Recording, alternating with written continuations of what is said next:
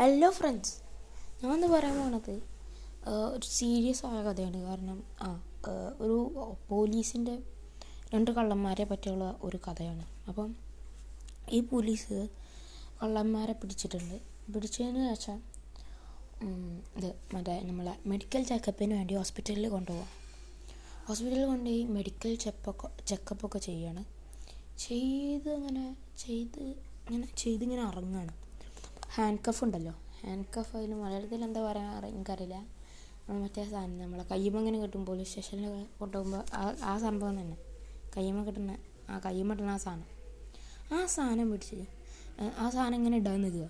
കള്ളന്റെ കൈമക്ക് അപ്പോൾ ഇടാൻ നേരത്ത് ഒരു കള്ളന്റെ കൈമിട്ടു മറ്റേ കള്ളന്റെ കൈ ഇടാൻ നേരത്ത് മറ്റേ കള്ളന്റെ ഒറ്റ ഓട്ടം. ഒന്നും നോക്കിയില്ല അങ്ങനെ ഓടി.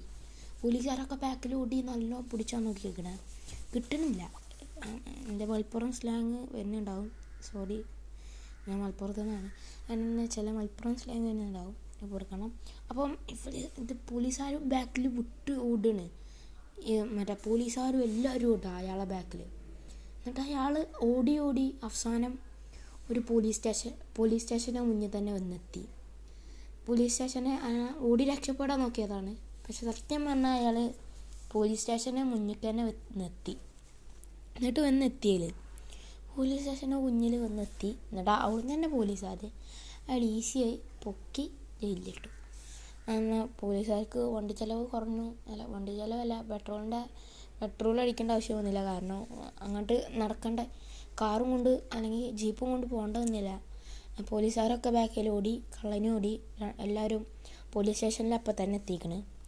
അപ്പോൾ അതാണ്. അങ്ങനെ നമ്മൾ ഓടി ഓടി കഷ്ടപ്പെട്ട് കഷ്ടപ്പെട്ട് അവസാനം പ്ലിങ്ങാവുന്ന ഒരവസ്ഥയാണ് സംഭവിച്ചത്. ഇത് എല്ലാവർക്കും ഉണ്ടാകുന്ന എല്ലാവർക്കും ഉണ്ടാവും അങ്ങനെ ഒരു സംഭവം. നമ്മളിങ്ങനെ കഷ്ടപ്പെട്ട് അതിനെ നോക്കുമ്പോഴേക്കാരം അതെങ്ങോട്ടെങ്കിലും പോയിട്ടുണ്ടാവുക.